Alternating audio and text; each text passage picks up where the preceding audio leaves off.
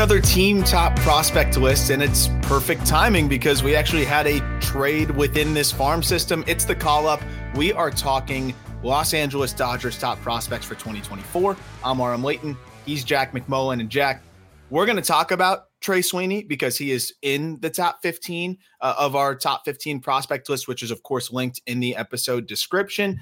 But it was perfect timing as we were working and finalizing this this Dodgers top prospect list that uh, we got to talk about a trade that just happened, and I didn't really have to change much because you had Yorbit Vivas going the other way. Uh, of course, also a reliever in Gonzalez that uh, will slot into the Yankees bullpen and probably a middle relief role, but we don't care about that on the call up. Once you once you become a big leaguer, we don't care. We're going to talk about Vivas and Trey Sweeney, and I think that was an interesting swap.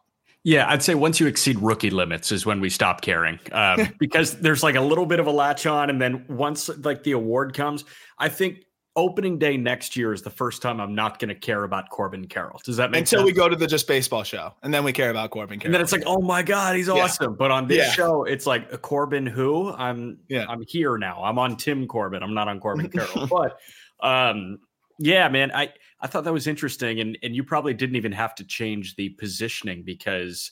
You've no. got Sweeney in the 11 to 15 range. And I think the exact spot that Sweeney is in, you probably had Yorbit Vivas. Very close. Like it, it was pretty much would have been like in the last minute, give or take one or one spot here or there.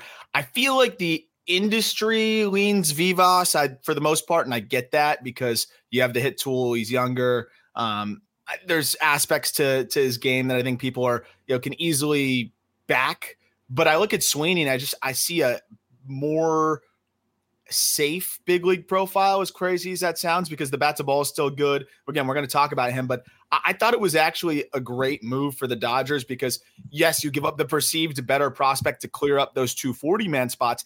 Generally, when you have the roster crunch leveraged against you, you're going to end up giving up a little bit more talent than you bring in because you don't have the leverage, right? You're the one trying to clear a roster spot.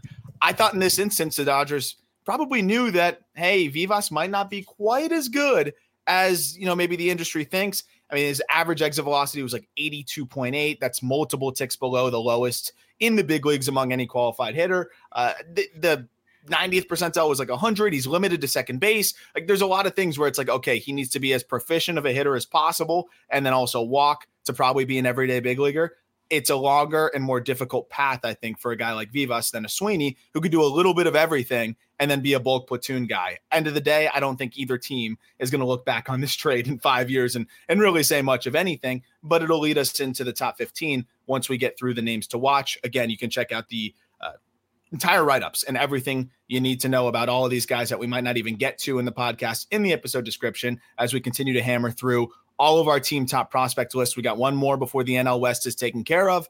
And we also have a master document on the prospect vertical of justbaseball.com where you can see all the team top prospect lists as they come out hyperlinked in there. So for those watching on YouTube, Jack, let's jump right in and share the screen here where we can take you through each of the names to watch. And you always help kind of sift through all of the different names and the names to watch. And, you know, I kind of want to just let you go this time, talk about each of these guys, and then I'll fill in anything from like a data perspective or anything from maybe just another angle that I might have beyond what you know you you're able to give us on each of these guys because I think a lot of them in the names to watch are names that we've you know been watching for a little bit now. Uh, this yeah. is obviously when it's the Dodgers system, the names to watch are always a little bit more fun than a lot of the other names to watch. 100%. I think this is the deepest system in baseball year over year. I think that Cleveland at some point in 2022 probably held that title when there was a ton more prospect intrigue for a George Valera and a young Kensey Noel. I, I think those guys helped with the depth in Cleveland, but year over year, the Dodgers are always the safety blanket when it comes to deepest system in baseball. It's, oh, you want a breakout prospect? Go grab the guy that had an 890 OPS in Low A Rancho. Like that's yeah. just going to work. And that is the Dodgers. So, yeah, running through these guys, it's fun. It's like the training wheels are coming off and now i'm i'm doing it and then you'll fill in the pieces after. Um, starting at the bottom working up teleprompter esque jose ramos an outfielder in double a. Ramos had a lot of prospect intrigue and i think ramos was probably making some team top tens at a certain point. Um, he had an amazing season at the complex in 2021 that's probably when he was starting to make these lists but as he climbs levels his offensive production has gone down a little bit and this was a guy that was fast twitch and overall speedy and seemed like you could dream on power. Now the power is starting to fill in, but everything else is tapering down, and nobody knows if he's going to hit enough. Yeah. Ronan Kopp, lefty, tons of reliever risk, but he throws 100. He's 6'7, 250. It's a two pitch mix, but the two pitches are crazy. I think it's a career, what, like six and a half walks per nine? I've got it in there, 6.2 walks per nine. Yeah. But it's a career 14 and a half punch outs per nine. So I think you're signing up for the roller coaster that is Ronan Kopp, the future closer, if he can figure out a little bit more of the strike throwing thing. Other flip, Landon Knack, 26 years old, but Knack just logged a mid twos ERA in 100 innings in two hitter friendly environments in double A and triple A. Knack is interesting because all the other guys that were looped into that Tulsa rotation, whether it was Frasso, Hurt, Sheehan, Nastrini at the beginning of the year, like all those guys, you could, you know, bunch River Ryan in there. Um, Knack was the more pitchability one of the group, and he was the crafty one of the group. And unfortunately, crafty and prospect pedigree are not really a thing. Hyun Suk Jang has yet to throw a professional pitch, but the right hander was going to go number one overall in the KBO draft. There's no data that you can find. There's no stats that I can look at. All I can do is read articles. And it seems like this cat is 6'4. He throws 100. He sits in the mid 90s. It's a high spin, high carry pitch, and he can rip off sliders and curveballs. I'm fascinated by those guys. And I heard great things about Jun-Suk Shim, who was the top Korean signee in 2022. Yeah, the Pirates. So I, I've seen that these two are very similar. If Shim is that good, Jang might be that good too. So that's where I'm at. I, that's the reference point, and I have seen some Shim, um, big just with limited, limited video too. But we were able to get a little bit of him since he's thrown at the complex a little bit, and he's been out and about a bit more. And if these guys are comparable, then then Jang's going to be pretty fun to watch. And if the anytime the Dodgers shell out a million dollars or close to it, 900k here, you you got to pay attention. hundred uh, percent. Three more guys: Jake Gelof, younger brother of Zach Gelof was amazing at Virginia. And Virginia has a ton of excellent bats come through, excellent arms too. But it, this was kind of hard for me to read. Like I, I had no idea that he was this good at mm-hmm. UVA. But he set the single season RBI record with 81 as a sophomore, and then he bested it with 90 in 65 games as a junior this past year. And he was still a second round pick. I was thinking he was going to go like 25th or something, but instead he falls into the 30s or 40s, uh, and he goes. It's it's bat dependent. There may not be a certain defensive home for him. He may just move over to first base, but I the stick talked, man, at yeah. at UVA. Uh, Austin Gauthier, I want to say it is Goth Gauthier Gauthier, um, utility guy, second, third, short, left, and right walked over 100 times, had a 435 OBP. So sign me up for that. He's 24 years old and he made his way to double A. And then Yeiner Fernandez is an interesting one, 21 years old, kind of doing the Endy Rodriguez thing where he split his time between catcher and second base. Um, that might not mean he can play second base, but that does mean that he is a talented and athletic catcher. And he is kind of cut from that Gabby Moreno cloth where it's hit tool above all, and you hope the athleticism turns into more.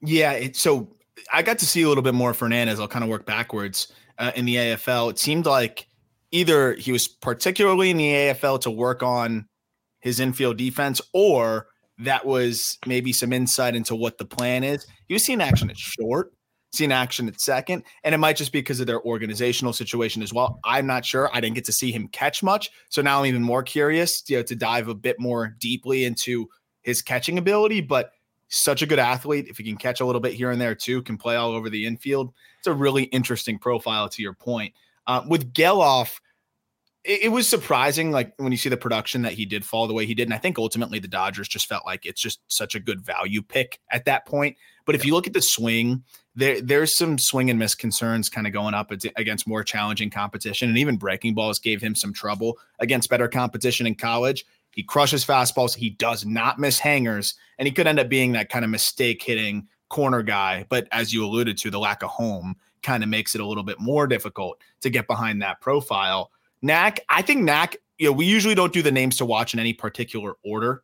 W- would you say it's fair to say Knack, just but based on what he did and the floor and the pitchability, that he's probably prospect number 16 yeah. out of all of these names to watch? Yeah, yeah, right. I think so. I, I, think the other one that has a case right now is Kopp because Kopp mm-hmm. has been really good. Like all of the run prevention numbers are excellent. He has yet to have a professional season without a sub three ERA, but you look at Kopp and you can look at the baseball reference page, you can watch this guy throw, and it just yeah. screams reliever. Knack screams starter. Yeah, exactly. And, and innings eater, and then yeah, with Kopp, you could have a high leverage reliever. It's mid 90s fastball. You mentioned fourths or triple digits, and the slider is just disgusting. I mean, it wasn't wasn't really about anybody hitting him. Opponents hit a buck 75 against him last year. It's just Ronan Kopp versus Ronan Kopp, and we'll see which side of Ronan Kopp wins there. And then Ramos, like, I honestly thought it would be worse this year. and I know that's probably selling him short because he is talented, but I thought the swing and miss was really going to rear its head in double A. And yeah, the, the, the production took a bit of a step backwards, especially if you look at WRC plus because he's in the Texas League and all that. But he was young for the level. He still hit 19 home runs. He still kept the strikeout rate, if I'm not mistaken, below 30%. I, I thought it was all in all like a decent year. I, I thought he actually did better. I thought he was going to get blown up a lot worse. Is basically the way I'm trying to put this one. So Ramos is definitely still on the radar, but yeah, not not the. uh He's not like Andy Pages, like some people were maybe hoping when they were first signed, and and when you we're getting our early early looks at the complex from a Jose Ramos. Right. I think this is we've got Andy Pages at home and it's Jose uh-huh. Ramos. Like that's mm-hmm. that's kind of what he is. By the way, there, there's no particular order with these. It's just alphabetical by last name. Oh, you actually went alphabetically this time. Yes. Wow. Do you always do that? Because when I write them in there, dude, I just I just spray them through.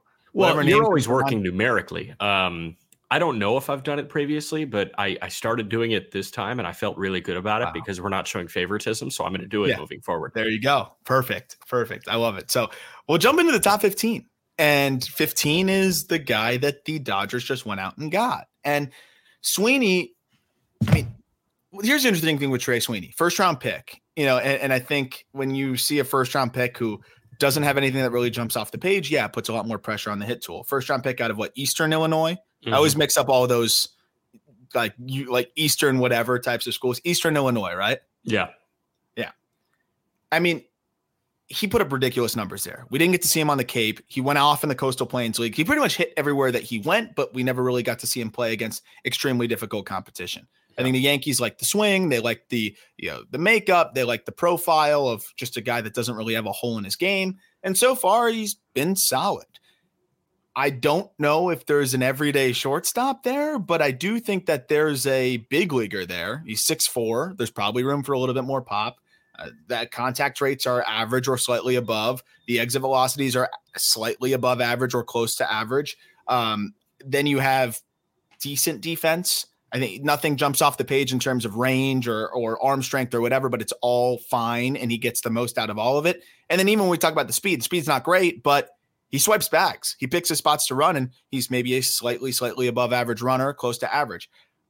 I think it's just solid tools across the board. You don't put him in against lefties. And if you if you filter out his left on left numbers, his offensive numbers were actually really solid last year in double A. I think it's a bulk platoon, you know, utility type that can play all over the infield. And you, you realize at the end of the year, wait, wait, he actually got four, 400, 500 plate appearances this year because of the way that he's able to plug and play. I think that's what you could get here with the Trey Sweeney. Do you think he can pass at shortstop at the major league level? Like, I, I'm curious, could he play? Could he be that bulk utility guy where it's third, short, second, wherever needed? Yeah, you know, I think if it was every single day, I think the the range might start to, you know, the limited range might start to show a bit more. But if he's playing one to two times a week at shortstop, he makes the routine plays. He's super heady. I, that was the interesting thing because that was my big question. I'm like, okay, he's not very, very athletic, but he keeps getting a lot of action at short. Uh, how does he make this all work? And from what I see, he always puts himself in a good position. He he reads hops really well. He's always in what seems like the best spot, and that those instincts are hard to teach. Obviously, those are just something that you just have, and I think he has those, and I think that will allow him to to play at least a big league average shortstop uh, in spurts.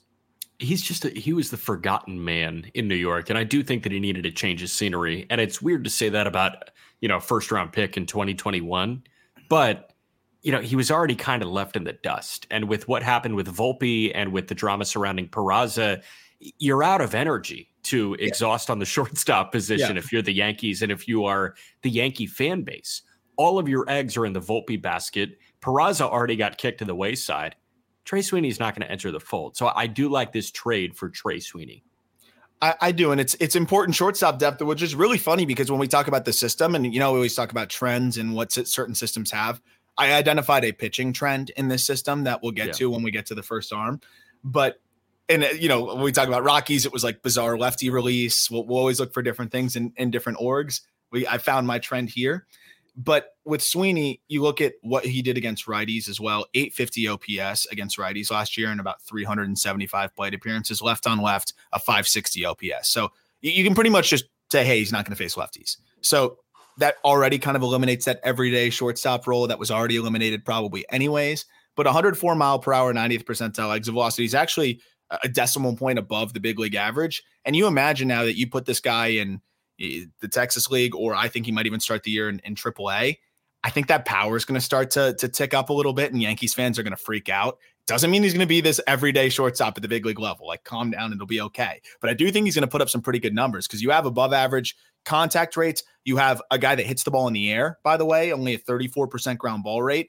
He gets into the pull side well and lifts in the air to the pull side well, and he doesn't chase. So I think it's a really sound profile. And I think it's one that's going to play well in those environments. So I could see him putting up some some gaudy PCL numbers as as you know Yankees fans start to lose their mind. But ultimately, I think bulk platoon roving infielder type is is is what makes the most sense. Cool beans.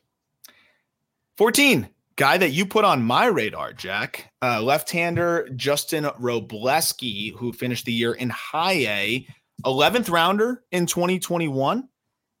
I mean, this is a unique pitcher, and I, I really struggled to to peg him in terms of where I think he you know lines up and what his because there's a lot of guys where it's so classic, right? You say, oh if he sticks, you know, if he can improve his command or if he can find a third pitch, he'll stick as a starter. If he doesn't, he could be a good high leverage reliever. We're going to say that probably three or four times when we get through the next 13 prospects. But with Wrobleski, it's eh, he could probably play as reliever, but I almost feel like the the five pitches and the unique delivery and the funkiness and just kind of varying his looks, you know, each time through the lineup plays into his favor. Like I don't know how great he'd be in short spurts. Maybe he'd be good because the fastball would be upper 90s, but I don't know. I like something about the way that he can kind of vary his looks and just be almost a a confusing at bat for guys. It's a fastball that I think is his best pitch. It's a plus heater in the mid 90s. Then you have a slider that I don't know why he didn't throw it more. He throws it 10% of the time, but it was his, one of his most dominant, if not his most dominant pitch. Mixes in a curveball that was a little inconsistent, but flashed average, a cutter that flashed average. And I think the biggest thing for him and the pitch that he ended up using the most was his changeup. And I think it's funny because the changeup, if you read a lot of draft reports uh, on him, was changeup so far off, probably going to get scrapped, blah, blah, blah. By the time he got to the second half of the season, changeup was his best pitch. And I'm curious to hear from you, Jack, on like the starts that you saw, because that's when you texted me and said, you got to watch this Wrobleski guy. The changeup ended up being his best pitch in the second half, and that pitch flashed above average. I'm a sucker for lefties with fastball changeup, man. Like it, it was the fastball takes off like a rocket ship from I, I mean like he's he's a shorter guy at six one. He gets down on the mound relatively well. Do you have a release height in front of you? I feel like it was yeah, so it's slightly slightly below the big league average in release height at about five point eight. Big league average is like five nine, but it's it's also the way he delivers it though, right? Shoulders tilt back, yeah. and the way his arm comes out, it's almost like that slingshot delivery that right. I think makes it appear as if it's lower than it really is. And I think that delivery aids in the fastball changeup in like it almost enhances the look of the changeup because it, it the way I view it is delivery can give them maybe five to 10 more feet of perceived fastball. And on that changeup, you've got that tilt, you've got that, you know, short radius, you've got that slingshot type movement. All of a sudden, the ball's on you. And instead of picking up that it's going to be a changeup 35 feet away from you, you're picking up that it's a changeup 28 feet away from you. And that's all the difference that pro pitchers need. Yeah. Um, and the fact that he was up to 97 is is huge for that changeup too. Yeah. I was just fascinated by this guy because he is older for the level. He was coming off at TJ. That's why he was mm-hmm. an 11th round pick. Yep. There's so much to love here. And I, I think he and so many other pitchers in this organization are just good enough to evade the reliever risk. Mm-hmm. Is that is that a fair assessment? Like I yeah. think he's just good enough to be pigeonholed into future reliever. Yeah, I, I, think so. And and that's the interesting thing with this with a lot of these prospects is some of them are going to have to be relievers because you, you got to figure out who's the best you know back end starter and then who's the guy that's probably going to profile best in the bullpen. It's not just about who's most capable of starting; it's about who is going to thrive in whatever role to help you win. If you're assuming you're going to keep all these guys, Wrobleski's the one lefty though that I do feel like has a really solid chance of starting relative to the other guys. Like he still has to prove that he can go five, six innings more consistently. They were a little bit careful with him in his first full season out off of TJ. Uh, but you look at Ronan Kopp, you look at Maddox Bruns, you look at some of these other guys, like those guys almost have no chance at sticking as a starter. Wrobleski uh, has a decent shot. I am curious to see how that stuff plays up in double A and see how those hitters perform uh, against him. Again, it's I think that fastball at 94 to 96, grabbing sevens and eights is going to play, and it has good shape. The one interesting thing is that the extension's not great, but I think the slingshot delivery that we talked about actually, you know, compensates for that a little bit. Finding that changeup was absolutely huge because I think that gives him a way to be able to get righties out. And then off of that, you're just also having that slider and that cutter that he can mix in. It gives him a chance to be able to get hitters from both sides out. So I think this guy could be kind of a five and dive type of starter or or you know capable of a little bit more than that. And this is going to be a year where he could potentially be that next helium guy in this system, or uh, yeah, start to shift more towards the reliever risk type that is still intriguing, but not the you know big leap that we see with some of the other arms that we're going to talk about in, in, in about a minute here. Yeah. 13, another one of your favorites. I know I know how much you love your Jonny DeLuca. And uh I, I thought he was awesome in his in his big league debut. It was really a fourth outfielder role, and that might be ultimately what makes the most sense for him. But outfielder with plus speed, can play all three spots at a high level, good defensive center fielder, good field to hit, just enough power to where if he does hit enough, I think you could say, hey, that that guy's an everyday player. Uh, but if he if he's closer to an average hit tool, then you feel really good about him being a you know high floor fourth outfielder type that can crush lefties as well. He has really hit lefties well uh, throughout the, I guess, history of, of his professional career up since his 25th round selection in 2019. What's interesting is in college, he was a switch hitter. Then they scrapped that.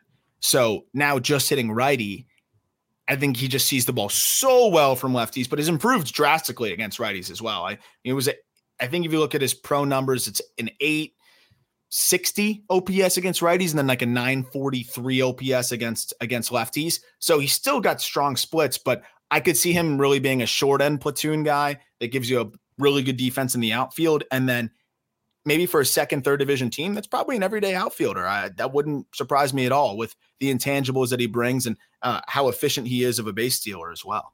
They, they just have a bunch of different slightly subdued iterations of James Outman hanging around every single year every time they have these guys. And, you know, like, hey, there's a lot less power, but there's also a lot less whiff in Jonny DeLuca. But it's another guy that's older for every level he's at, that has succeeded at every level of professional baseball, and a guy that, frankly, was not good at Oregon. He wasn't good.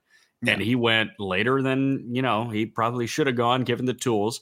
Um, but he's a guy that can hit in the high 200s. And tell you what, I was really impressed by his 24 game big league cameo this mm-hmm. year 45 plate appearances, eight punch outs, competitive ABs, and, and sporadic, sporadic plate appearances too.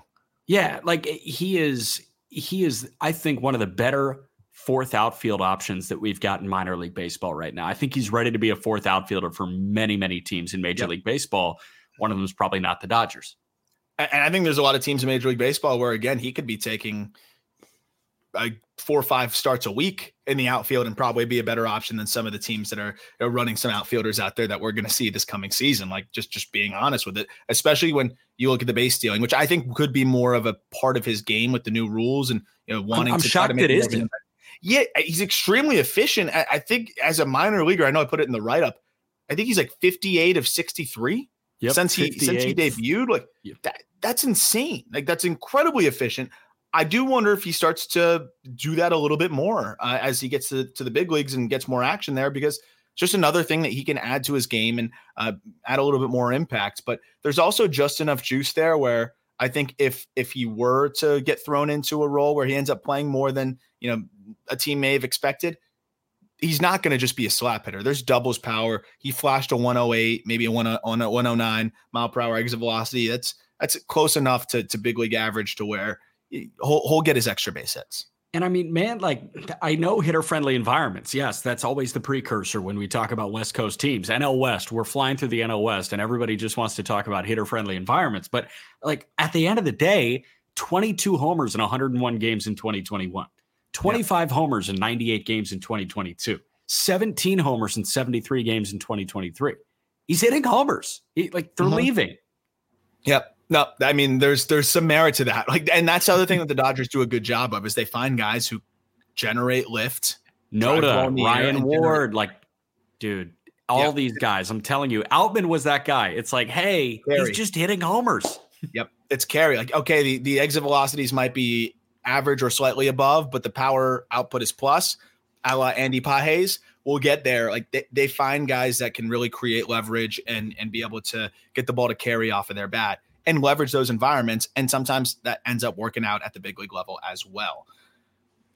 Let's go to a more negative side of things, unfortunately. Um, number 12, Diego Cartaya. I, I was, as I was doing this, I was like, okay, how far is this guy going to slip? And every time I was diving into a prospect, I'm like, I'm taking this guy over Cartaya. I'm taking this guy over Cartaya. And then eventually it stopped. It settled at 12.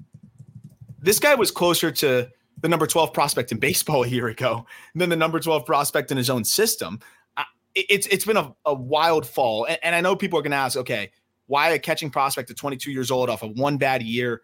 Why would he free fall so hard? I know it was a really bad year, but but look at what he did before. Look at where he was at. He's a 2.5 million dollar IFA guy in 2018. How does he fall so freely and quickly? I think it was one that bad, and two, a lot of my concerns have were all validated last year in like the worst way possible. And and I'll get into that in a minute. I'll like kick it to you first. Where are you at? Because I know this was this was a, a like a Aram led. I hate speaking in third person, but like a, like a me led slam down the rankings. I, yeah. Not that you didn't agree, but did you think that this was a pretty far push? Like, was this the floor for you for Diego yeah. Cartaya? Jack thinks Aram pushed Cartaya to the floor. Um, okay. I think that's a hard question.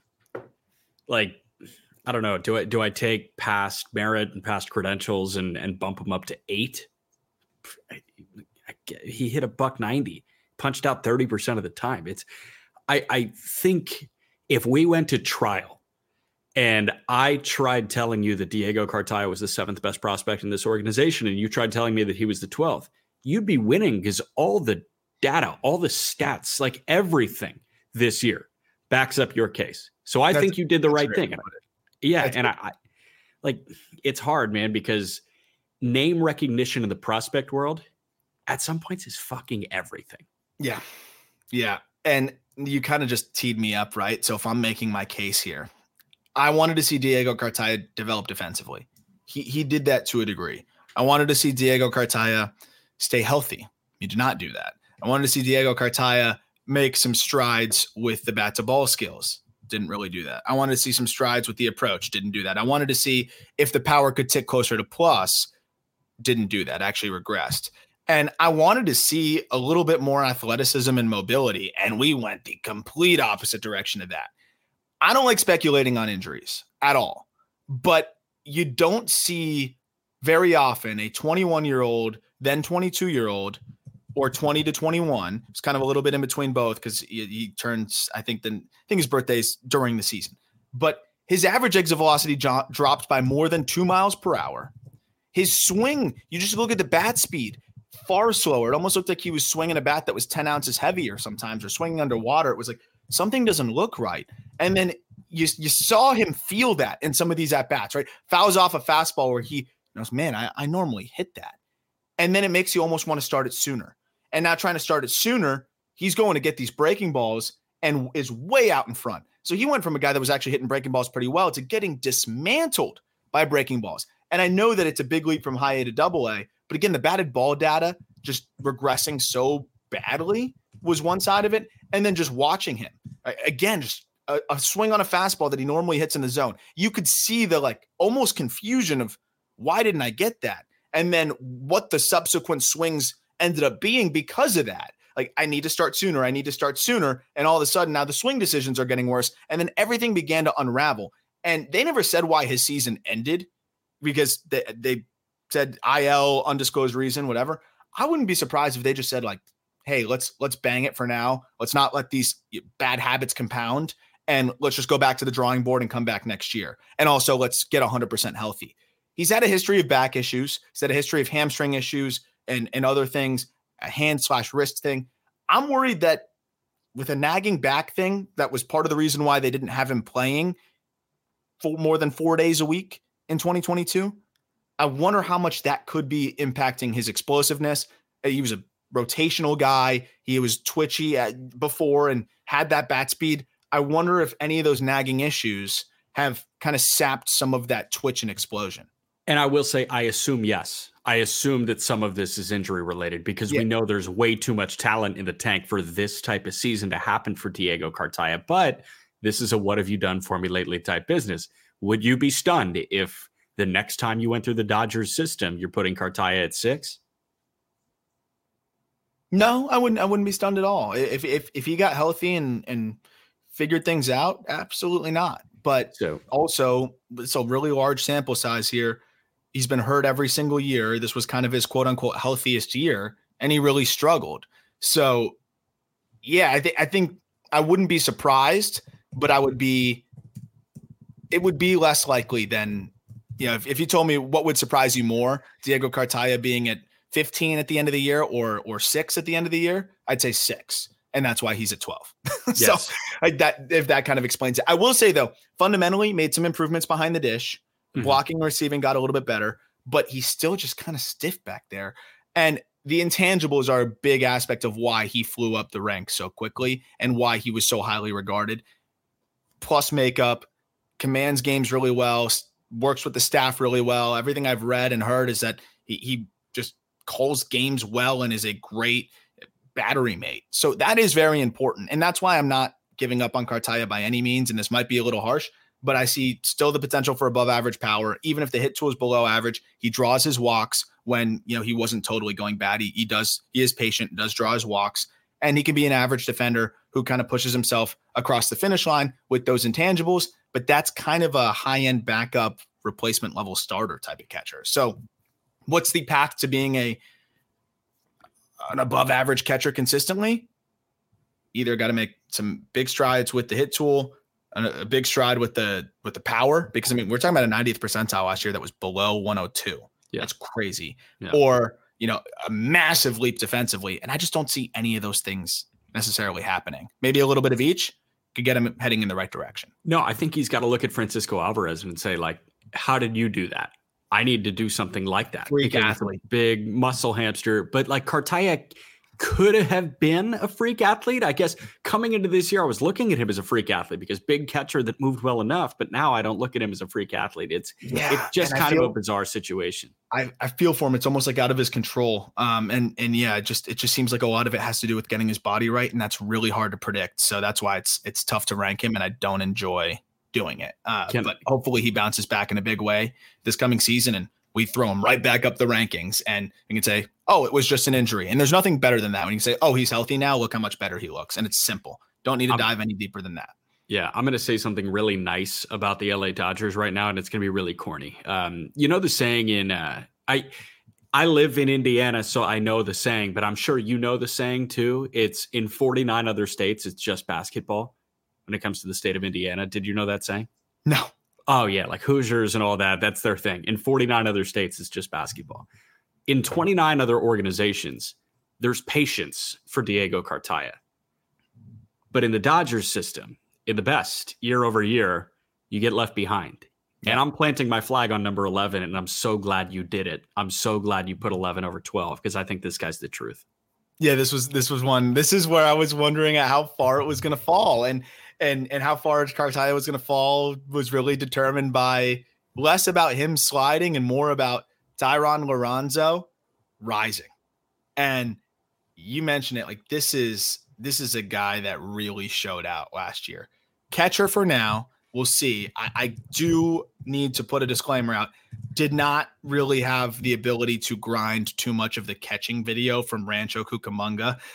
like it just there wasn't really good angles. I couldn't see. Why? Because you have a life? Because no, you have friends and family. It's the total reason why I couldn't. I, that like usually, it's just can I get there? Can I find it in one way? Um, I wish I could say that it was for that reason, but um, I can tell you this he's got juice. He's got major power from both sides of the plate, Jack. And if if he can even be a fringy catcher, when we're talking about like Samuel Basallo and guys like that, I mean, there's there's a lot more of this palatability. I'm, I'm making up words to. No, I like it. To the lack of defensive catchers, you know, maybe the not talented defensive catchers that are just maybe good enough to get by a couple times a week, but rake. Like I, I think that you're seeing big league teams have a lot more patience and interest in those types. And Liranzo is one of those types. And he's got time to keep getting better behind the dish. And again, I got to do more diving into that specifically.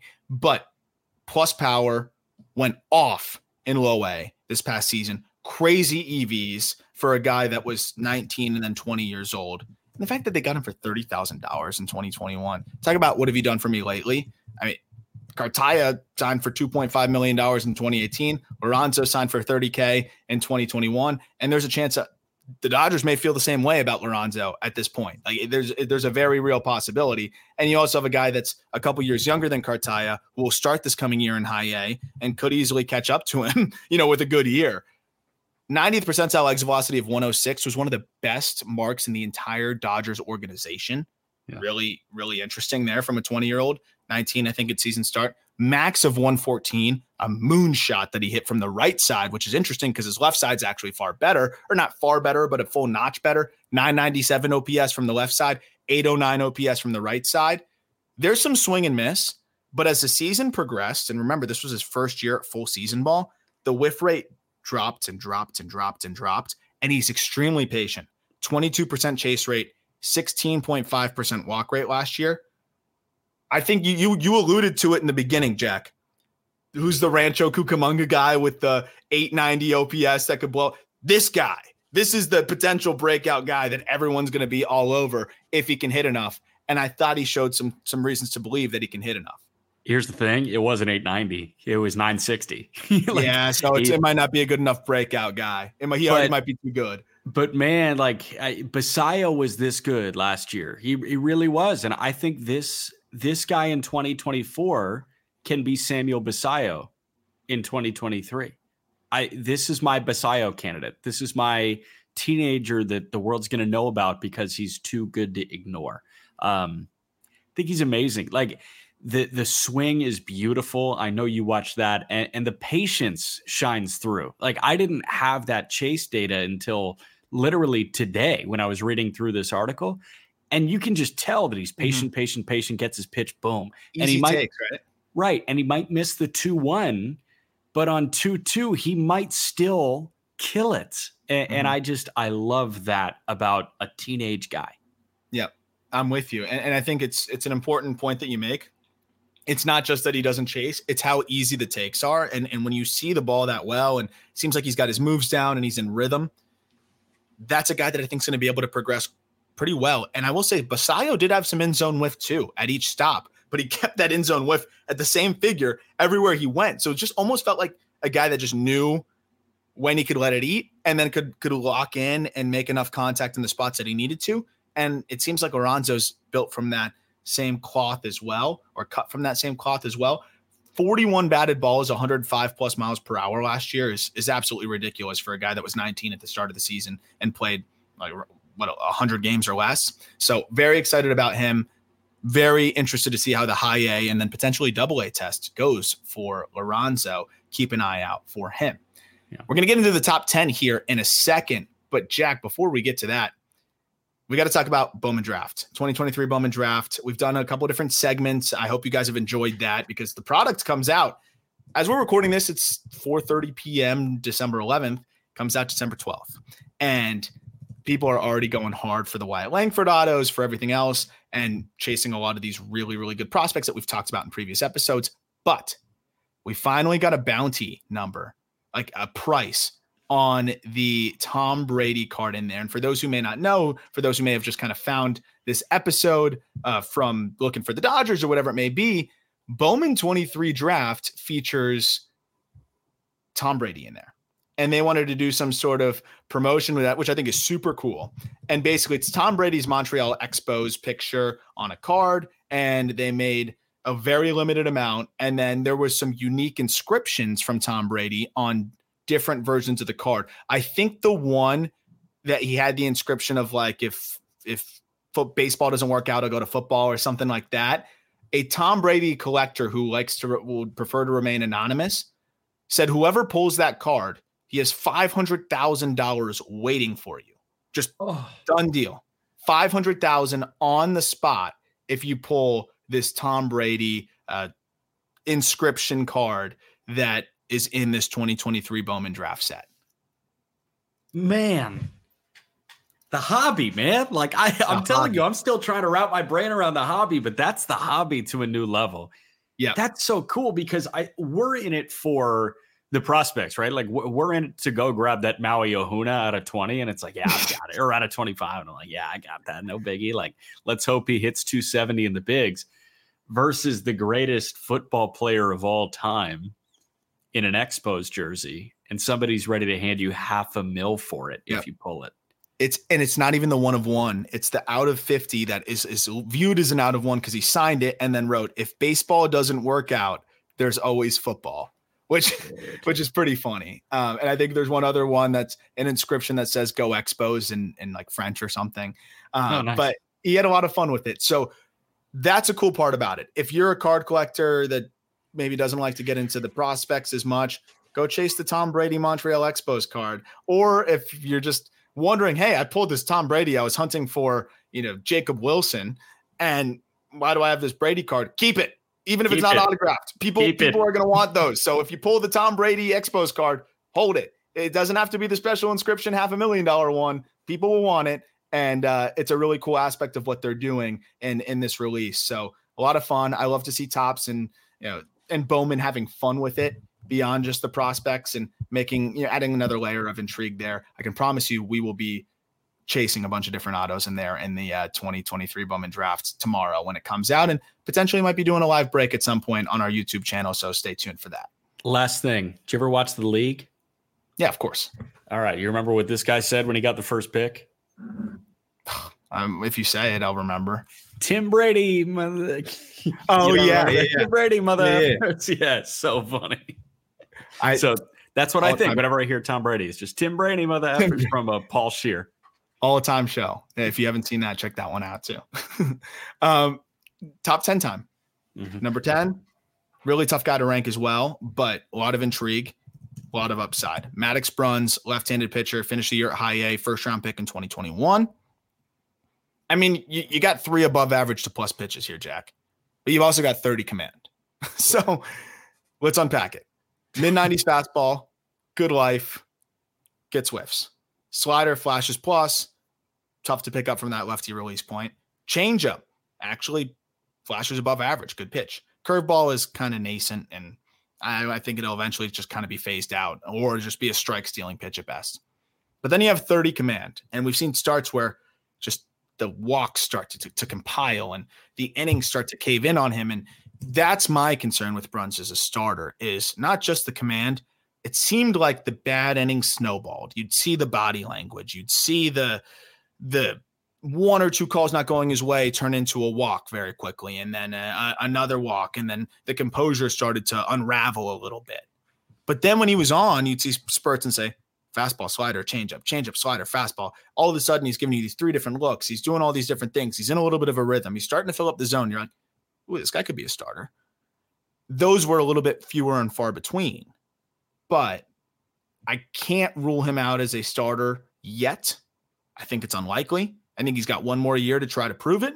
If not, they got a really good high leverage lefty relief piece here. He had more starts with four or more walks issued than he did one or fewer walks issued. And it's not like he's going seven every time. You know, most he went in a single game, I think was five innings. Uh, yeah, he went five innings twice. Other than that, it was four innings, it was three and two thirds, and he had more four or more walk outings than he did one or fewer walk outings. Yeah. And that's hard to sell as a starting pitcher. Um, snowballing is something that the Dodgers can't fix. That's something that Maddox Bruns needs to fix. Yeah. And that is a tough one for the Dodgers to swallow. Um, but if Maddox Bruns, and like, listen, he's a young, young pitcher and he's a really talented pitcher.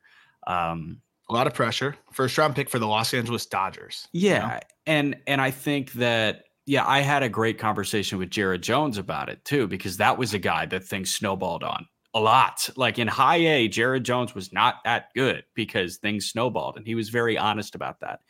And what every minor leaguer says is the minor leagues are built to hand you adversity at some point before you get to the big leagues.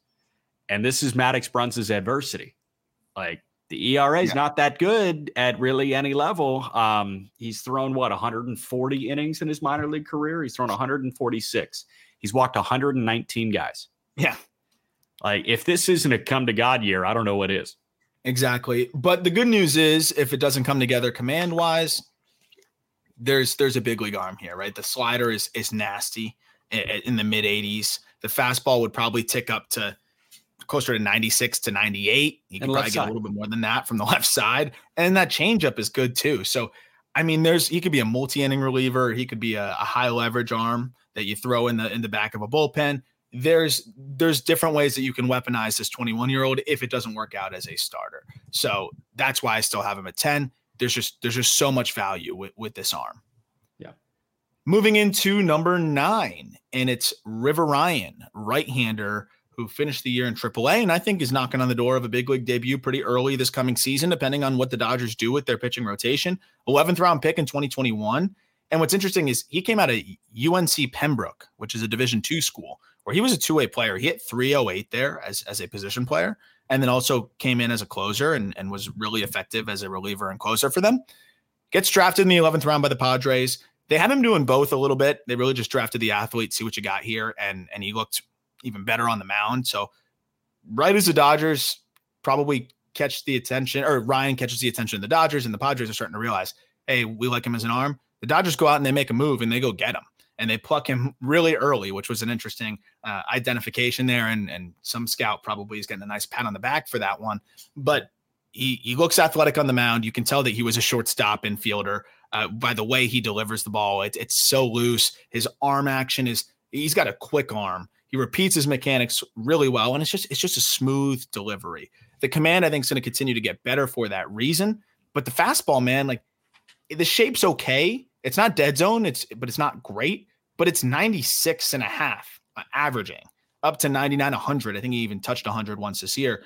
Hard slider, good curveball, decent cutter, and then a changeup that's far off. I mean, we're talking about three big league pitches, prob- potentially a fourth. Yeah. A great athleticism on the mound and a guy that kept runs off the board in two really you know, hitter friendly environments. I think River Ryan could be a, either back end of the rotation arm or mean, you put that guy in the bullpen, he's probably he's probably touching triple digits quite a bit. Yeah, and uh, the name River Ryan screams closer. Like, hey, you're gonna go call. He also wears number ninety nine. It's almost like he's trying to set himself up to be a closer. He's already. totally setting himself up to be a closer. But we just heard that Joe Kelly, what is probably in line for number ninety nine. So whatever, just give it like a year or two. Um, yeah, I think any other organization we're talking about River Ryan way more this year. Yes. But he was so buried on that Tulsa rotation, man. Like he was the fifth most intriguing arm there. It would probably go Sheehan one. You would go Nastrini two. You would go Frasso three, or maybe Frasso two, Nastrini three. Um, and then you got Ryan. You had Kyle Hurt there at the same time. You had Knack there at the same time. Yeah, like, I put him basically only behind, only ahead of Knack out of all of those arms. Yeah, which is crazy. Maybe ahead of Nastrini just because of how the fastball started to really tick up. But from a stuff perspective, Nastrini's pretty dirty. So it, it's amazing. And it's a great point because I think on a lot of other teams, you know, you're hearing, oh, can River Ryan be a rotation option for my favorite team this year? River Ryan is one of the best pitching prospects we have, blah, blah, blah. And instead, it's he's not only kind of on the outside looking in, he's one of several 25 year olds, and he was one of several 25 year olds in the same double A rotation in Tulsa, as you mentioned, and then eventually Oklahoma City. Dude, if if he and Chayce McDermott switch places, we're having like the same oh conversation. It's like, oh wow, like River Ryan should be in the Orioles rotation next year versus yes. Chayce McDermott. It's like sneaky good year for him. yeah, it's it's not a bad like it, it's a, it's a good point honestly, and that's the funny thing about it. The slider is really good, and we're talking about trends. Ryan, I think, has one of the best versions of the trend that I see in this system, which is a gyro breaking slider. And that means it's a slider that's breaking kind of downwards rather than having that sweeper action. Sometimes I have a little bit of both. For for a lot of the sliders that I've seen in this system, they're hard in the mid to upper 80s with the gyro break. So you're getting whiffs against lefties and righties with that downward bite but you're also getting a lot of weak contact. So he picked up a 19% swinging strike rate, but he also picked up a 55% ground ball rate. So even if you might miss your spot, guys still miss on the top of it and you're getting ground balls. He didn't allow a home run between the Texas League and the PCL with that slider, and it was his second most thrown pitch. So that's a really good sign of a pitch that should play really well at the big leagues. And then the curveball can be a little bit more of a whiff, you know, get you swinging at a ball in the dirt kind of pitch, and then a cutter there that is more of that, I think, weak contact inducer as well. I think I think he has a great chance of sticking as a starter. It's more about how the Dodgers want to use him. But I, I see a, a four or five starter. But again, you put this guy in a pen, he's probably sitting 98, and that slider is going to tick up to the low 90s, and he's going to be an absolute nightmare. Yeah. No, I, he's got the chance to be. I think he's probably one of the first to make the move to the bullpen, but he's got the chance to be a really good reliever, it seems. I'm with you. Number eight, Nick Frasso. He has ranked as high as inside a top 100 list and then, you know, around here in the Dodgers top prospect list. But again, we're not far off from the guys that aren't on the top 100 list. So it's not like he's that far outside of the top 100. But Frasso, right hander, finished the year in AAA, fourth round pick by Toronto in 2019. Unique dude. He was a heck of a basketball player in high school. He's 6'5, he's a good athlete. He's skinny. He's about 200 pounds, struggles, has struggled to keep on weight, and has really struggled to compile innings. Nagging elbow issues kind of affected him, even going back to, I think, first getting to college and then mostly worked as a reliever in college. This was his career high in innings at, at any level. Whether he was an amateur or a pro, he had never thrown more than 60 innings until this year where he threw 93. And Frasso, get that internal brace procedure done I think a couple years ago. Last year was the big step to start really working towards a regular workload and he did that but then also had some some little nagging issues and ailments. And I, we saw the velocity just kind of drop at the end of the year a little bit. And we saw the velocity drop from the first pro look we got at him. When he was drafted by the blue jays he finally returns, makes his pro debut while recovering from that elbow surgery. And in short spurts, two, three innings, I mean, that fastball was playing like a plus plus pitch. And that's why you'll see plus plus grades on it because he was sitting 96, 97, touching 100 from that funky cross body release point that he's able to repeat because he's such a good athlete. This inward twist, he fires and the ball almost comes across you if you're batting from the right side, or it comes out of you know almost what seems like towards third base if, if you're a lefty that helps it play up. But when it ticks closer to 93, 94, it's not like it has 20 inches of vert and it's some big whiff in the zone kind of pitch. It's it's good. It's got good shape. So I don't see that plus plus heater as long as he's a starter. I see it more fringe plus. And that's kind of what we saw for the most part this year. But in the first half of the year, he was averaging 95 and change. And then over the basically the last half of the season, it was 93.8 miles per yeah. hour on the fastball. And the other concern for me was the velocity always seemed to wane deeper into the starts. So as we went deeper into it, it's a lot more 91s, 92s, 93s. I, I wonder if he's just going to be able to stay healthy and and really be able to shoulder a starter's workload. But the flip side is he does have a starter's profile. It's fastball that's fringe plus. It's a slider that's above average, and it's a changeup that's above average. Both of those pitches have flashed close to plus or flash plus, and the command's above average. Three pitch mix, six five righty, above average command.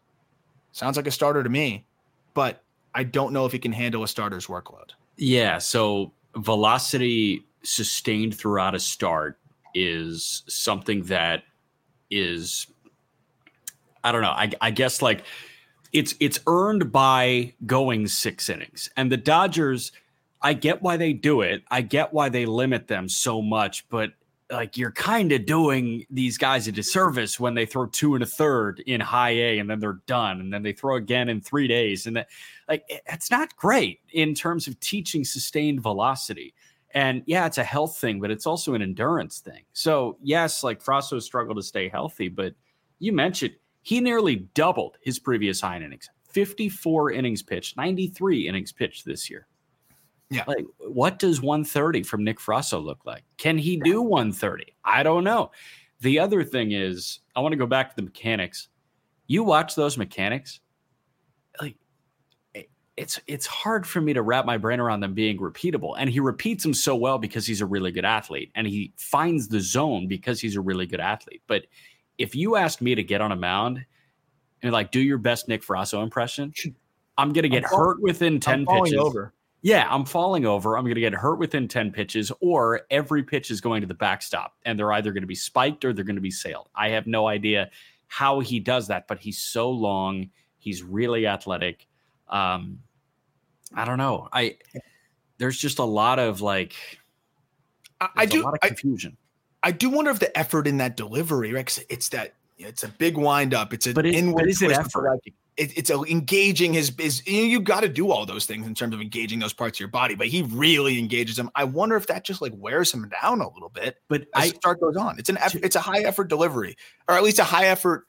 I think it's us. high effort mechanics. I don't know if like when he throws, you're saying, oh, that looks like it's strenuous on the arm, but it almost just looks exhausting and strenuous on the body. But he's moving slowly. Like that's the thing. I don't know how high effort it is for him. He might just be built weird and like that's what feels normal to him.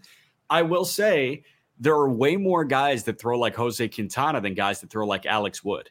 One of them yeah. has really clean mechanics. One of them has really repeatable mechanics. The other is like, how on God's green earth are you able to do that a hundred times every five yeah. days? Yeah. No, I- am with you. And I think Frasso ends up settling into, yeah, he could be that like, and I hope he doesn't have the the injury bug and issues that Tony Gonsolin had, but there could be that kind of Tony Gonsolin role where you, you just really manage him well. Tight leash. Yeah, you move him in, in different, you know, five and dive spots, relief here and there, skip him in the start here and there, and build him up. But I think he's best as a starter because of that three pitch mix and because of the command. So that said, if you put him in the bullpen and we see him in shorter spurts, throwing that upper 90s fastball instead, and, and the stuff that we saw last year, or two years ago, I should say, then he could be another guy that's just a great high leverage arm. So they, there's different ways that they can weaponize him and use him. And at least in, in, an emergency, you know that he can plug in the rotation as soon as next year and, you know, at least make some spot starts. Yeah. Next up, and this was hard. It was really hard for me to separate these two guys. Kyle Hurt. Kyle Hurt, right hander, got the opportunity up at the big leagues very briefly and was a one outing up there. It looked really good. Uh, Hurt is that data darling that maybe the numbers aren't as good as some of the other guys that we've talked about uh, in terms of on the surface, but the data is crazy, and I think it's going to play at, at the big league level a little bit better than some of these other dudes. Fastball is nasty. Like it is just 96 miles an hour up to 99, and from a low release point for a 6'3, 240 guys, big dude. Seems like he could handle a workload. Five six release, which is really low, especially for a guy as big as him and it really just explodes out of his hand. Between double A and triple A, he picked up a swinging strike rate of 15% on the pitch. He also froze hitters at the bottom of the zone a lot because, again, that low release point you're expecting it to kind of continue to drop, gravity to take care of it, and it just stays on a rope and freezes you at the knees. He did that plenty of times as well. The changeup, other than Gavin Stone, it's it's the best changeup in the system, and it's not that far behind Gavin Stone. So you have this low release fastball that just takes off. Then you have this plus plus changeup that just really tumbles off of it.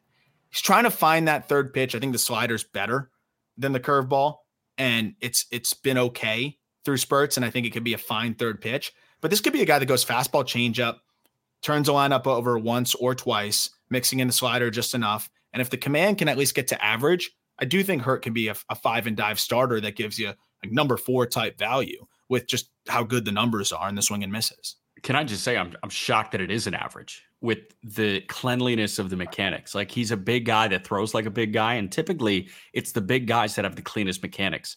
Um, Joba Chamberlain, I think, is a good example, and Kyle Hurt's not as big as Joba Chamberlain. Like, don't get it twisted, but Joba was so good at repeating the mechanics. I think Lance Lynn is also really good at repeating the mechanics because these guys they have so much weight that needs to move in one direction. So if you start moving it in two directions, you're going to be behind the eight ball. You're going to sail everything. And I think what Hurt does so well, he's a stronger, he's a he's a way, I, I guess, you know, more lean version of Lynn or Joba, but he keeps all of his weight in one place and then he fires it in the same direction that he's got to go at one time. And I think that helps with fastball changeup Mm-hmm. I don't know if a curveball can come off that just because you need a little bit of that whippiness, athleticism to, you know, like actually snap off a bender and have it play well there. But fastball changeup is always going to be good if his mechanics look like that. And, and he's shown stretches, you know, and I think you, you bring up a good point also about working towards home plate. Gordon Graceffo came on the show, a big dude, used his, used his weight well, and like talked about how working towards home helped him see an uptick. Jackson Jobe, not even a big dude. I mean, he's bigger than most human beings, but in terms of some of the guys we're talking about, it's not as much mass moving forward here. He talked about just getting that weight going towards home plate and how, how much that helped him. And Hurt seems to do that naturally, as you pointed out. Um, you take out a couple of the blow up starts. He had a couple blow up outings. He walked seven in one of them. There was a lot of also three, two walks, one walks, and even some zero walk outings. So I do think that with a slight tick up in the command department, this guy's a back end of the rotation starter that could be really fun. Next up, and I also think he's probably the most ready to help them at, at the big league level. Yeah, uh, I, he looked more than ready when he did make his debut last year. Yeah, it's, they just didn't need him, I guess. I, I don't know.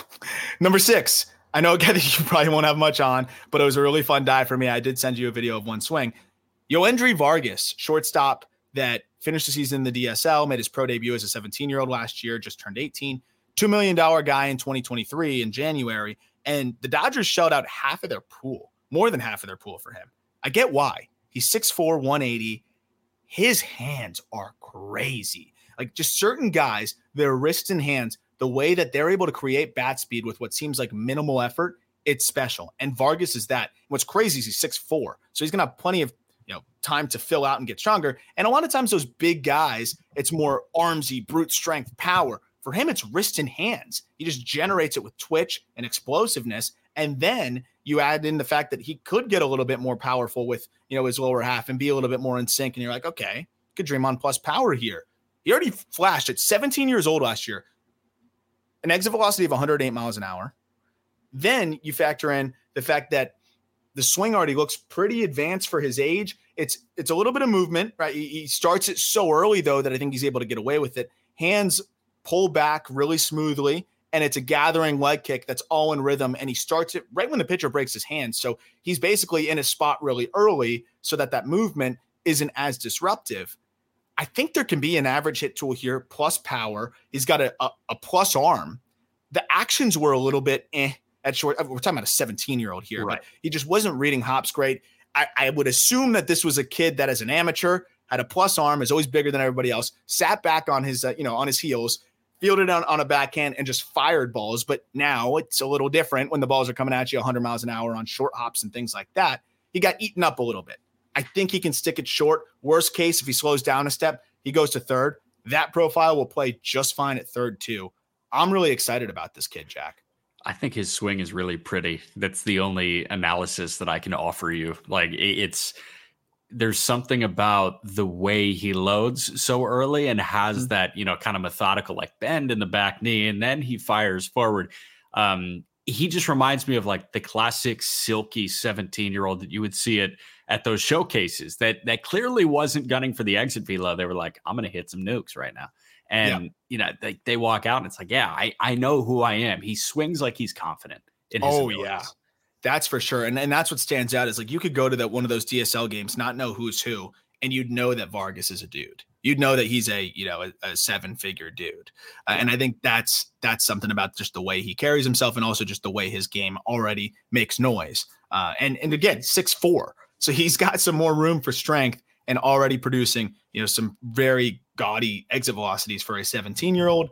Go when he's going best, he's going the other way. He can get a little bit spinny at times back can kind of get in and out of the zone a little too quick. Breaking balls were a challenge at times. Okay, he was 17. Let's get him working through the ball a little bit, getting work, working behind home plate, and I think he'll be fine. You know, using the whole field a bit more. And he flashed that ability. I again, it's it's hard to tell a guy, hey, you know, let it travel. You know, tr- try to keep the barrel in the zone longer when he's turning around hard stuff inside, pull side 108, and then also is just hitting everything he saw. The numbers in the DSL were, were ridiculous this past year. So yeah. uh, it, I think he's a guy that also could be a big helium player because he's going to start at the complex next year. If he shows out, could see him in Rancho. and He might just keep hitting in Rancho.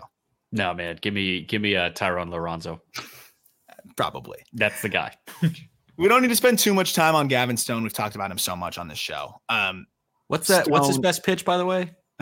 Yeah, the wild guess, right? Uh, it, it's the cutter that he added at the end of the season. No, really? No, it's it's that plus plus changeup that is just disgusting. And we have a clip in there for those that are watching you can just like you can see it. It's just it's just a sick joke. Uh, he gets JP Crawford to just wave at it really uncomfortably, and that's a guy that was really dialed in last year. He got a lot of really good hitters to take bad swings in his changeup. The problem was he couldn't get him to take a bad swing at anything else. Yeah. So they had to figure out how to mask that fastball a little bit more. And he had to gain the confidence to stop nibbling. And I think how they decided to do that was scrap the four seamer, go with a sinker a little bit more. Started to do that at the end of the year in the PCL. That pitch had some success. Start to favor a cutter a bit more than the four seamer. Started to use that a bit more. That had some more su- success at the end of the season in the PCL. Now you don't have to worry about nibbling. Hey, instead of I got to attack the zone with a four seamer and, and, and hope I get a whiff, it's no, I'm going to attack the zone with a sinker or a cutter and hope I get weak contact. Then I can change the eye level with my four seamer from time to time. And then the changeup is going to be what puts you away. That seems to be what they're trying to find here is what's the right arsenal to get Gavin Stone to trust his stuff, to get big league hitters out, and to still not get too far away from who he is, which is diabolical changeup pitchability guy. He got away from that when he lost the confidence in his stuff. And I saw a guy that regained confidence in his stuff when he made some adjustments and we saw that at the end of the season. Was the adjustment scrapping the four seamer? It really was to me. It was yeah. adding that sinker and cutter usage um, by a good amount. It's it's hard to wrap your brain around what happened to his four seam fastball at the major league level. Opponents hit 517 against it with a 930 slug, 930 slug. So that's probably what a 1500 OPS, 1600 OPS. Yeah, that's that's absurdity he allowed 28 batted ball events, nine singles, three doubles, three homers. He allowed three homers on the four seamer. He got one strikeout on the four seamer. Like it, it's. I just, mean, he lost. He lost a mile per hour and lost an inch of induced vertical break. Yeah. So like it, it was already like average fastball, and then now you lose shape and velo. That it's going to be tough. And then that's why I think you pointed it out. I think it became abundantly clear, clear very quickly. Okay, this pitch isn't going to fly. Yeah. Or actually, it's going to fly too much at the right. level. So, what do we do here? And it seemed to be that the cutter and that that sinker that started to, to bring him some success. And over his last 10 starts, this includes the big league outings as well. He threw the sinker 20% of the time held opponents to a 150 batting average when he went to that sinker. If you include the minor leagues and the big leagues, 69% ground ball rate. The challenge is change up, downward action, sinker, downward action, cutter. You know, it's going to be a little bit more horizontal. So you still want to mix in that four seamer, but you want to change eye levels with that. You don't want to try to get back in the count with that because with that fastball, trying to get back in the count ended up meaning that it was going deep into the seats. So now he has different looks, and guys can't just sit dead red on a flat, you know, straight arrow fastball. I think he's going to get a, ch- a chance this year, and I think he can be a solid four or five for them. I still, I still think with this unique, you know, change in the arsenal, I think there's going to be some blow up starts. But then when he's locked in and he's hitting his spots, he could also get you a lot of strikeouts too. I, I still see a four or five here, uh, and I, I, feel pretty confident about it. This is the last pitcher that we're talking about. Um, so I ask you, what does the rotation for the LA Dodgers look like this coming year? I feel like there's gonna be guys that they haven't even gotten yet, right? I mean, so let's say a free agent or a trade, Buehler, Bobby Miller. Yeah. Then we got, for argument's sake, is Kersh back? Uh, after the All Star break. Okay. Shoulder surgery. Sheehan. Okay. And then they're going to sign somebody. You think they signed two? What about Pepiot? Pepiot's ahead of these guys too now. Yeah, I would think Pepiot. So that's it. Walker, Bobby, my, Pepiot, Sheehan, and then a free agent signing, and maybe two free agent signings, and one of those guys is plugging in and playing. Uh, yes. A couple of these guys got to get moved, man. Yeah, I think so.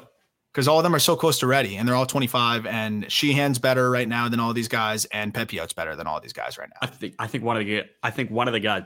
I think one of the guys in the top f- four is going to get moved as well, and I'll I'll say that when he comes up. Okay we move into number four, guy that we also don't need to talk that much about because we've talked about him so much, so many times on so For many three episodes. years. You've talked about him on forever. Locked On Prospects. Yeah, yeah I, I literally think so. Michael Busch, second baseman, some stints in the MLB last year, finished in in AAA. Powerful bat, walks a ton. Max Muncy light is what I always call him, and I think with that blend, he's got a really high floor.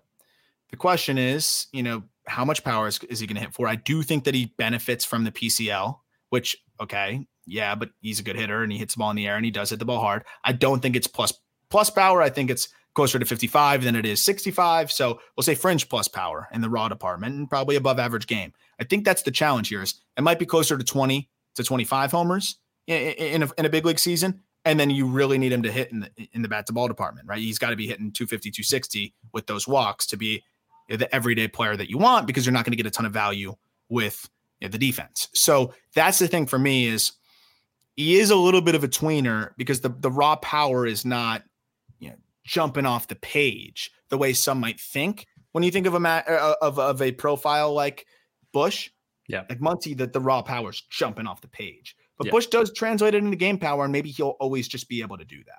So does the does the raw power for Julien jump off the page too? Because I know we've talked about Julien and Busch being very similar. I thought it did a little bit more. Yes. And the patience is way more apparent for Julien yes. than it is Busch. Um, yeah, I, I'm just curious where his defensive home is. Like, is he going to be a below average second baseman? Is he going to be a average to below average third baseman? Is he going to be a first baseman that moves well? It is, I think, a similar defensive conversation to Luis Arraez, who was playing a lot of first base in Minnesota and now he's playing second base in Miami, and like you're watching him, and you know he's fine, it's passable. Yeah. So is the bat good enough to make that happen? Arraez hits 360. Busch is not going to do that.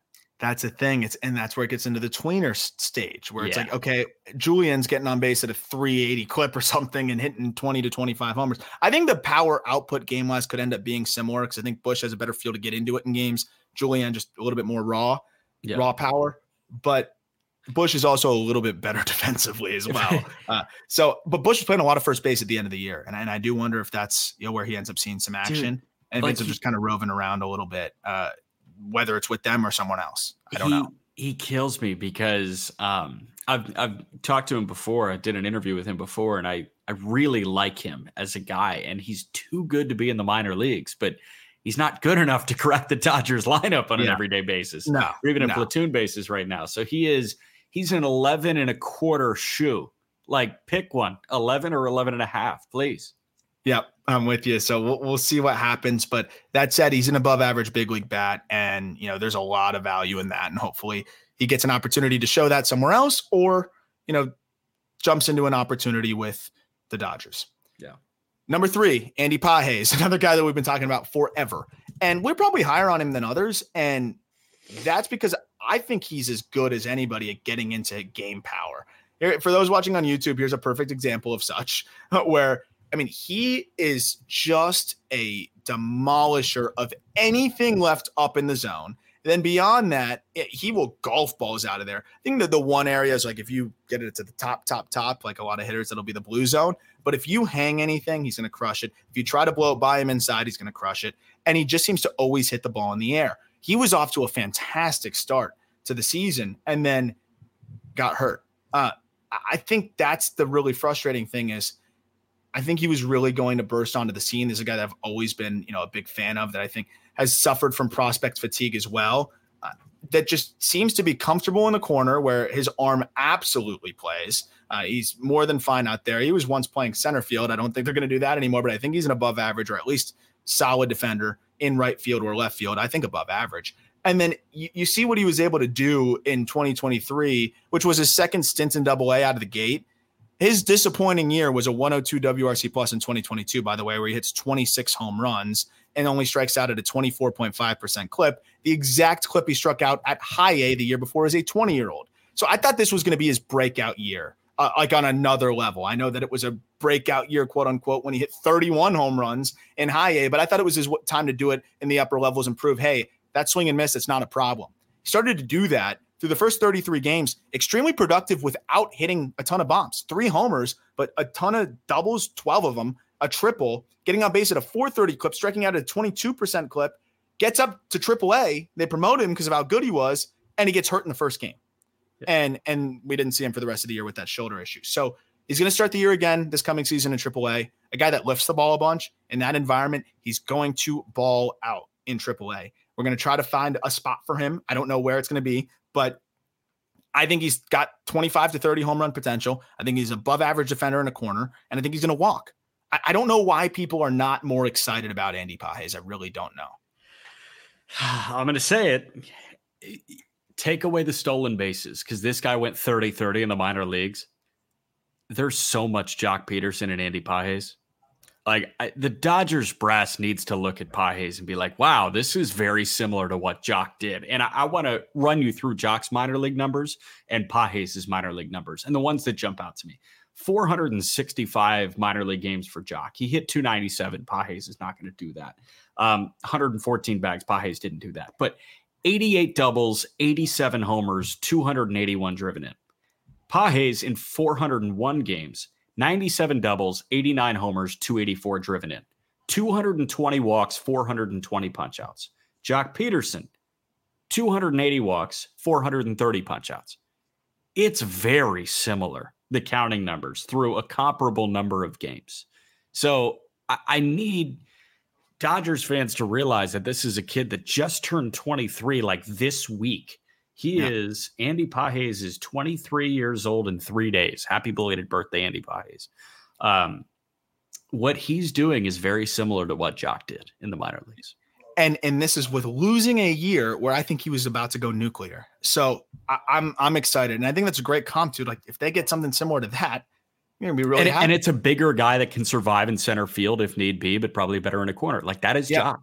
Yeah, and, and I think could probably be a better defender than Joc is, you know, has become in the outfield, maybe for hopefully longer. But uh, the way you can get into the game power, the field to hit, uh, the approach, all of those things, seems like he was continuously heading in the right direction. And I think he's going to have a big year if that shoulder, you know, doesn't have any lingering issues going into this season. Love the swing. Really stood out to me in the AFL and being able to get an up close and personal look there. That's where I, I really fell in love with the game of Pages. Yeah. Number two, Dalton Rushing. Rushing did not quite have the season we thought because of a lull in the middle, which ended up, I think, being largely due to a concussion and the lingering effects that he was dealing with with that. Uh, then came back and, and looked good at the end of the year. Rushing is, is turned into one of the best prospects in the system, obviously, number two. If you ask some, maybe the number one. Second round pick in 2022, part of that lineage of, of Louisville catchers that have just been so good with the bat specifically. And I think with Rushing, you're looking at above average hit or at least average hit with above average on base skills, above average power, and uh, just a sweet swing from the left side. It, it's going to be interesting to see where his long term home is defensively, but I think he could at least be an average defender at catcher. And then maybe you could throw him in different spots. I think he's athletic enough to get by in, in, in left if you wanted to try to figure that out. But what I like with Rushing is the above average hit, the above average power, the ability to get into it in games, and I think just a really sweet swing from the left side. You ready? Yeah. Tampa is good in pretty much every facet of their team except for the catching depth. Francisco Mejia was moved. Christian Bethancourt was moved. Right now, their star, their catching tandem on opening day is Rene Pinto and Alex Jackson. They have nobody in the minor leagues. How much more do the Dodgers have to give besides Dalton Rushing for Tyler Glasnow? I don't think much at all. Right. I, mean, I, I, think a lot of a lot of the industry really love Rushing. What what stands out the most? I said like pretty good ability to get on base. I think elite ability to get on base. elite ability. He's what? He 14% chase rate. 14% yeah. chase rate. Yeah. Like with with average contact skills, like that's going to make that hit tool play closer to above average. And again, I think the swing is like a really key part in this. I think the contact rates will only improve. He starts with this really simple, comfortable setup, stacked in the backside, uses a toe tap for timing that he starts early. And it just seems like he sees the ball so early because of that. He has his rhythm. He doesn't get out of it very often. And again, like able to leverage that power pull side and catch balls out front that he knows he can do damage on, but also has the wherewithal and the ability to stay back and shoot balls the other way. He uses the whole field pretty well, and he's he's not going to give you any free strikes. So from that lens, the bat alone is going to keep him in the top 100. And I'm excited to see what he does in the Texas League and beyond that, because even with that concussion lull and those things, he still produced an 891 OPS last year. I think he was far better than that. Uh, exit velocities are, are well above average. I do think the power could trek closer to plus if he continues to mature in the at the plate here. There are very few top 100 prospects that are trade bait this offseason or that are expendable via trade this offseason. A lot of top 100 prospects are on teams that are, you know, making their way. I feel like now more than other years, there are a lot of prospects within our top 100 that are on rebuilding teams. Yep. The Dodgers, that's not really the case. And, and, Rushing is, I think, consensus. Where do we have Rushing? We, we've got him in like the 50 to 60 range. Yeah, 50 to 60 range. I think he's a consensus top 60 prospect. He's a top 10 catching prospect in baseball. Um, I, I, think that the Rays and the Dodgers are a, a trade made in heaven with Glasnow coming to LA, Rushing going to Tampa. But, you know, Rushing can be the headliner and not much else needs to be added in order to go get a Dylan Cease or a Corbin Burnes. And it's clear that the Dodgers love Will Smith. Like you already have your Louisville catcher and you have two more years of control of him. You might extend him. We'll see what happens. Um, I think there are enough catching prospects that could pan out in this organization. Um, if not, they can go pay a catcher on a two year deal, three year deal, or a six year deal for Smith. But man, like based on the excitement that you've got from Liranzo, if you still have confidence in Cartaya, this is the best trade chip you've got. Yeah, and, and I think he could headline a package for Cease or yeah. or for a lot of different guys. And just finishing up before we get to number one on yeah. what really stands out to me when he got right and the way he finished the year. Last 20 games, if you include the postseason, he hit 292, 446, 754, nine home runs in his last 20 games yeah. of the season, many of those postseason games. The guy went off because he was got himself right, got himself health, healthy, and proved that hey, okay, yeah, there was something going on. That's why I had that little slump. And he was like an 0 for 30 stretch, and then finishes a year like that, 18% walk rate in that span as well. Uh, this guy's going to go nuts this year too. I really think so. Yeah. Number one, I think we got to be the only people who have this guy as the number one prospect in the system. But Josue De Paula, if you're watching on YouTube right now, tell me this is not the coldest swing and just bat flip and pimp you've ever seen. Josue De Paula, we knew he'd have the swagger because he's related to Stephon Marbury. But I mean, this guy, his swing is as pretty as they come from the left side. He is super projectable. I mean, so much room for strength on his frame. He's running zone contact rates and overall contact rates in the plus territory already as a 17, 18 year old, eh, which is really amazing as well. He was one of the most polished guys in the, the complex. And then was like, okay, how does it look in low A? The power didn't quite translate the same way just yet, but the hit tool still looks comfortably plus. I have a 70 on the hit tool potentially. And I understand why the Dodgers gave this guy $1.5 million in 2021. I think he's going to get to the big leagues relatively quickly. I should probably update that ETA. I think he can get there by 2026. He's a good outfielder, like good enough. Like he moves well. I think he could be a comfortable left fielder. But what really stands out to me is how simple, quiet, and smooth his moves are. How he already has everything so connected within his swing. His load is rhythmic, but also is so in tandem with his lower half. He doesn't need much to get into that power, and he still balances these flashes of power with a good feel to hit that I think he's going to continue to get better at leveraging the power that we've seen 110s already. I think he's capable of 113s as he continues to fill out, but he's still so loose and adjustable. And the bat lives in the zone forever this guy's going to blend plus hit or better with, I think, average, at least average power, maybe above average. And I think he could end up being one of the best offensive prospects in the sport. So that swing that was gifified is one of two homers that he had this year in Rancho. And the fact that he got into one of the two homers like that is really impressive. This isn't a guy that slaps it alley to alley and then this one just, you know, crept over the wall. Like this is happening. What's the ground ball rate like? I don't have Fangraphs. It was 47% last year, and I think that will continue to drop as he just gets better at controlling his body and and just get more comfortable at, you know, creating leverage and, and lifting the ball. But I think this was also a kid that was was what, 17 years old at the start of the season. Yeah. Just trying to survive in Rancho and in a full season ball and and did that. Yeah. And he succeeded. I think that homer was 108, by the way. He's 17. Yeah. Against against grown men, full season ball. Runs a chase he, rate of 20% too. It's not if he starts lifting. When he starts lifting the ball consistently is when he becomes a top 10 prospect in the game. And I, I'm I'm ready for it. And we we've got him higher than anybody. I think we've got him as a top 30 prospect all, overall.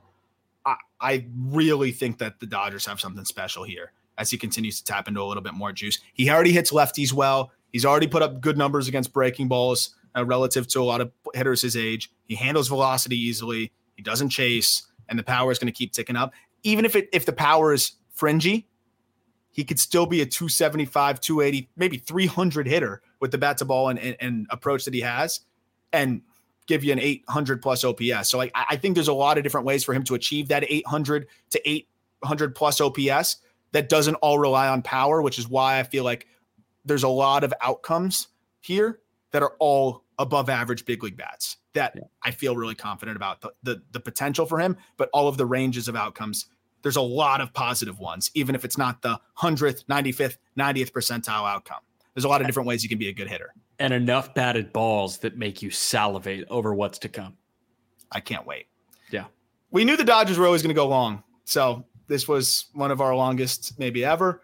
So we won't keep you much longer. If you're still listening by now, uh, a reminder that we'll be breaking a bunch of other stuff down this week, a lot of different content episodes. We're going to do a redraft coming up very soon. We're going to finally break down that Juan Soto trade that had a, a lot of exciting players and prospects heading over to San Diego. And we'll always continue to keep you up to date on everything you need to know about those prospect returns that you have going down in all of the trades that we're going to get this offseason. As always, thank you for listening. If you could take a second to leave a rating, help us grow the show, that would be fantastic. If you want to buy some just baseball merch, like my hat right here, you have the episode in the link description to help support us. Really appreciate it. Look forward to talking prospects with you on Wednesday.